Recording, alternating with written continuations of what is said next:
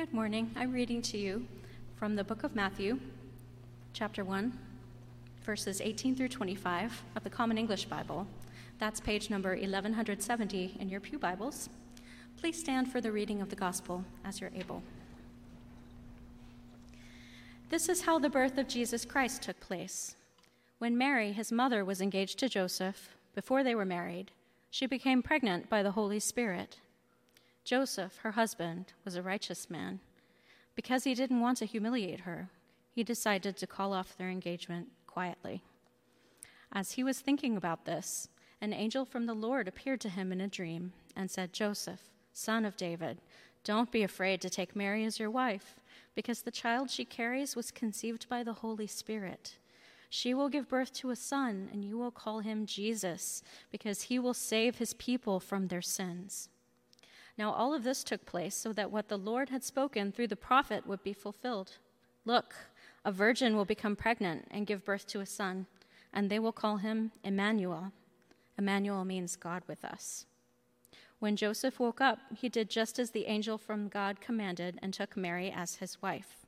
But he didn't have sexual relations with her until she gave birth to a son. Joseph called him Jesus. This is the word of the Lord. Thanks be to God. Please be seated and good morning. Good to see you all here as we anticipate uh, this Christmas week uh, coming up.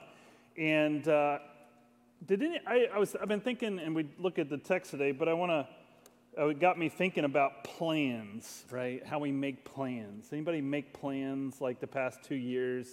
And did those plans ever change, by the way? Did a lot of plans? I'm thinking about, yeah, I see who had somebody, who had a plan change within the past two years, right? That would probably be most of us, right? I remember um, my, uh, we, we were supposed to take our 30th anniversary trip and we in 2020 and so we're going to hopefully take it next year in 2022 two years later we had a couple of our daughters get married uh, during the past uh, season of and we had to change those plans, and actually, we're going to have a wedding celebration next year, hopefully. We've had to change that several times. What about you all? What kind of plans have you had to adapt or change in the past couple years? Anybody got another example? Graduation, right? Graduation plans that didn't happen. Anybody live in West Seattle, by the way? Did any plans for travel change? Yeah, right. Leaving, like, leaving West Seattle, the bridge, you know, the bridge that was planned to last 75 years is only lasted 30 years, right? About less than half its life. Uh, what, el- what else, what other kind of plans changed? Working remotely, right? And you all actually did outdoor school for a while, so you p- made plans to have classes outdoors. And so all these things happened over this past year. So we, we use this word plans a lot, right? We, we plan to do things. We plan, it's good to plan ahead. Uh, we make plans. We adjust plans. We even say we had the best laid plans, right? And we know that if you want to make God laugh, what do you do? You make plans. That'll make God laugh. God must be laughing right now as we're thinking about the plans. It's interesting because as we look at what happened to Joseph, we actually see that his life is disrupted a couple different ways. And in that disruption, he's making plans, right? That's what he's trying to do. The first disruption to his life is that his, his betrothed wife, Mary, is pregnant. He finds out she's pregnant. Now, uh, in that time period, betrothal was something different than maybe what we see today. This is they would have had an arranged marriage, right? And so it's not this is not a Hallmark Christmas movie here.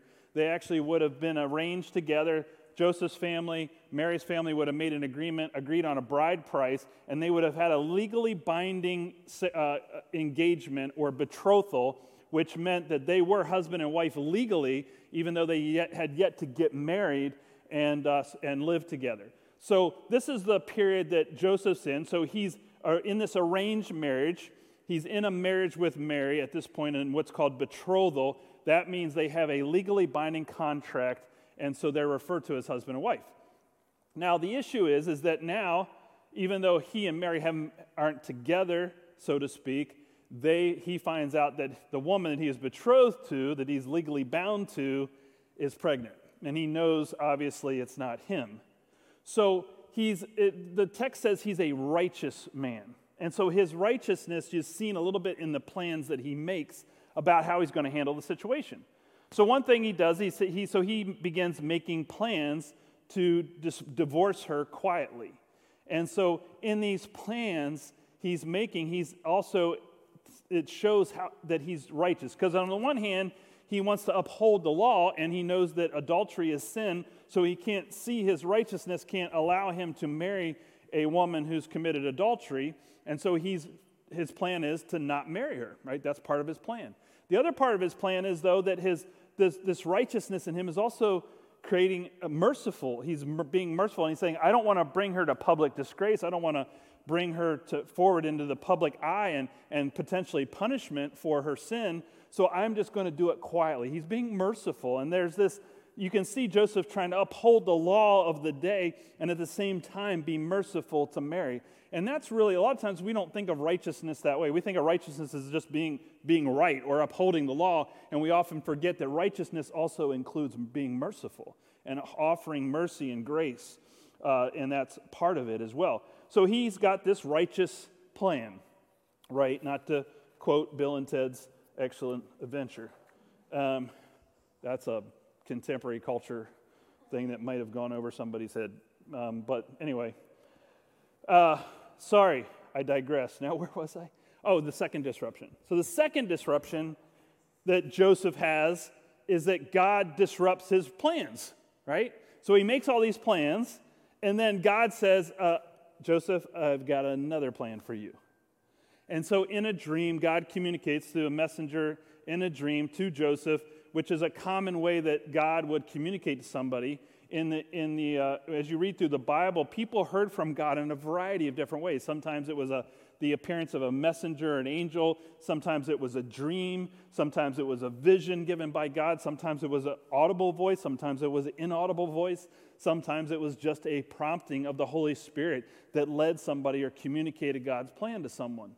And sometimes it's a, like Paul, it's a flashing light, you know, a bright light that they can't stand. And so, the, all these different ways that God communicates. And one of the things about people like Mary and Joseph of that time is they were very open to how God would communicate to them, right? They, there were a variety of ways that they could hear from God. And so, this is what's going on with Joseph. And so, God says, to Joseph, there's another plan here. There's another plan at work. Do you ever make plans? We often talk about making plans and adapting plans, especially these past couple years. But have you ever made a plan and then God says, No, that's not the plan. I want you to do something else? Have you ever really thought about God saying that to you or communicating that to you in some way? Take, for example, Jonah. In the Bible, there's a story of Jonah Jonah made plans to get away from Nineveh. God said, No, you're going to Nineveh whether you like it or not. Or Esther, Queen Esther had, had, had plans to stay quiet and not say anything to the king, but God said, No, my plan is for you to go speak to the king. You can read that story in the book in the Old Testament. Or think about Moses. If you know the story of Moses, Moses had plans to hide out in the desert for the rest of his life. And God says, No, I've got another plan for you. And that plan is to go and lead the Israelites out of slavery. So there's always these options, right, for us, just like Joseph. Like there's my plan, what I'm planning, and then there's what God has for us. There's another plan that maybe God has at work. There's a great proverb, Proverbs 19:21 says this. This is the message version.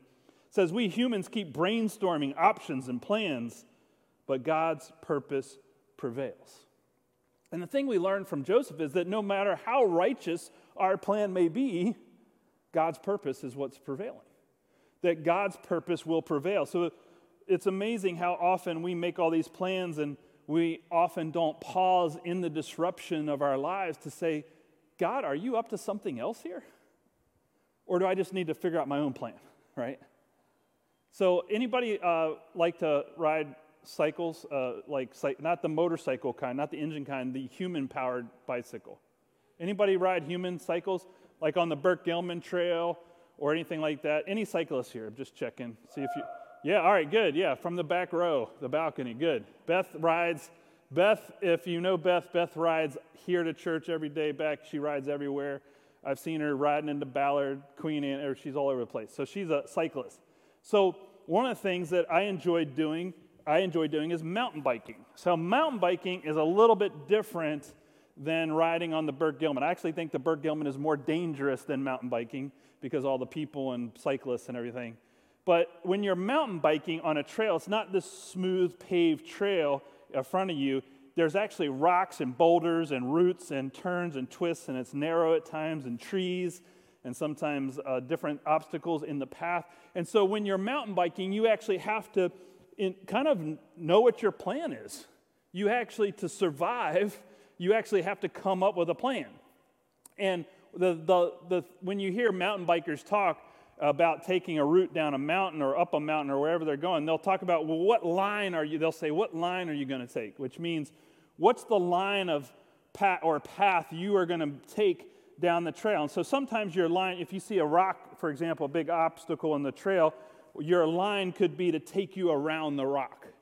Or the other line in mountain biking could be up and over the rock. So those are two lines you could choose or plan to take. And depending on which line you take on your mountain bike, if you're going around the rock, you're going to use your brakes, you're going to adjust your center of gravity over the bike as you go around the obstacle. And then if you're deciding, no, I'm going to take the line over the rock, that means you're going to pedal harder, you're not going to use your brakes, and you're going to get momentum to carry you over the obstacle and over the other side of the obstacle. So, how, whatever your plan is, you actually adjust to that line, right? You have to make, but this is all happening in your brain. Uh, sometimes more rapidly than you want it to, and that's how people have accidents because they can't keep up with the planning, right? The, the mind, the reality overtakes the mind at some point and go, wait, that wasn't the plan. And then we go over the handlebars. All right, so so Joseph, notice that Joseph had his plan and what, out of the two lines that I just described, mountain biking, which line did Joseph take? The one around the obstacle or the one over the obstacle or into the obstacle? He went around, right? He, he was planning, I'm going to take the path of least resistance. I'm not going to face the obstacle. I'm actually going to plan my life around that obstacle that now has presented itself to us, to me, right? And so he's making plans. And then God says, no, I want you to go over the rock. I want you to change your plans. I want you to change the path of your life. I want you to change the line and the direction in which you are going. But what do we tend to do as humans? Which path do we want to take oftentimes? The easy path or the hard one with the obstacle in it? We want to take the easy one, right? I mean, we always are trying the line of path of least resistance, which is exactly what Joseph is trying to do. But notice that God's plan sometimes is God has obstacles in it that we need to face. And it doesn't mean that they're not hard, but we then also have to adjust to how we handle that obstacle in our path, right? And that's what Joseph had to do. So, Joseph, what does he do? He took Mary as his wife and he took a lot of cold showers and he went on with God's plan, right? He went in to that path. And that's called just listening to God, being paying attention to God's plan and saying, No, I'm going to choose God's path and not my own path. And that's something we're all faced with, right? We all have these times in our lives where we have to decide which path to get on, which path to stay on, right? And so there's a couple things going on there, oh, in this passage that gets communicated to Joseph about God's plan. And really, it's more about God's purpose, as we read in Proverbs. So the first part of God's purpose is found in the name. He gives two names there. The, the message is Jesus. The first name is Jesus. Jesus is also another form of the name Joshua, which means Yahweh is salvation. So, Jesus, God's purpose in Jesus is to offer salvation to humanity. So, there's a greater purpose at work that God is inviting Joseph to be a part of. There's a, Joseph gets to be a part of this purpose of salvation. Now, salvation from sin means that we have to be honest and truthful about the brokenness in our own lives, the flaws in our own lives, and to not hide them or shove them down, but to really realize and be aware of the truth of that, right? And to acknowledge it and say, and that's a hard path, right? Let's be honest, that's a hard path to be on. What's the easier path? Ignore it, avoid it, right? I don't, I don't want to know the truth about myself. I don't want to know the brokenness of my life. Is there any way I can just avoid that pain? Can I avoid that obstacle? Can I get around it, right? But notice that God's path for us often is into it. And that's where we find salvation, is into the brokenness and into the flaws and into the failed plans. And say, hey, God's there. God's with us. God will be with us. And that's the second name, right? Emmanuel, God's purpose to offer divine presence. That when we go into that plan that God has for us, God is saying, I am with you. Emmanuel, God with you. It may be hard, but God will be with you. God's presence will sustain you, strengthen you, encourage you in that obstacle, in that plan, which is exactly what happened for Joseph and Mary. But I love this idea that God wants to be with us, in relationship with us. And no matter how broken, flawed, failed plans, planners we are, no matter what our lives are like, God wants to be with us in it. Whether our lives are perfect and great and wonderful, or it's got some issues, I got some, some places where I, I, need God's help, right? It doesn't matter. God wants to be with us. Um, I was recently talking to a friend, and she was sharing with me that her, her sister was going through a divorce. And uh, that she was really hurt, broken, because really, when you think about divorce, we think about how this idea is that my, my dream of this marriage is this relationship is falling apart. And so there's, it's a disruption to my plan, my life plan, right? That's what the person is experiencing, much like what Joseph was experiencing. And he actually was planning a divorce for Mary. So, what her, she said she was doing, I thought this was a wonderful idea she said, Every Friday night, I go to my sister's house to have dinner with her, just to be with her, just to be present, just to listen to her, just to listen to her struggles, listen to her pain, listen to her broken, the brokenness about the loss and the dreams. And so I just go be with her. And I thought, that, that's, that's powerful. How often don't, when we are in those places in our lives, do we have people that will come alongside of us and be with us? And be in relationship with us despite the failed plans. And that's what we find God doing in Jesus. Jesus says, I'm going to be with you no matter what. I'm going to extend grace and forgiveness to you no matter what. That's what this table represents for communion today, right? Emmanuel, God with us. I was thinking about a story that I've told in the past about Christmas. It's a Christmas story. Um, it's kind of like a Hallmark movie. It could be a Hallmark movie, actually. Um, but uh, I was think uh, there's a story of a pastor and his, his wife that get assigned to a church in a city uh, post World War II.